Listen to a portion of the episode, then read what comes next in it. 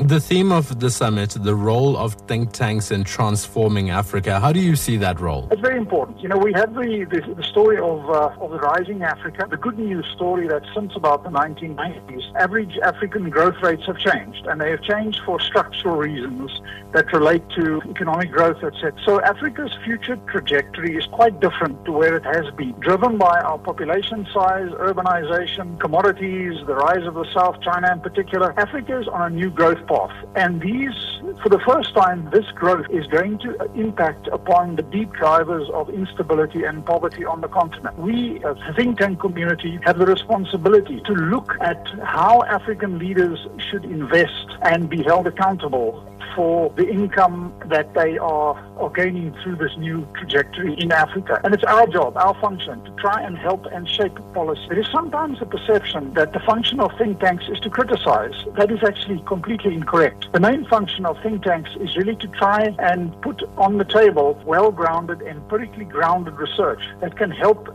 and inform policy choices to effectively benefit ordinary people. In this case, the largesse that Africa is going to go gain through its changed economic fortunes.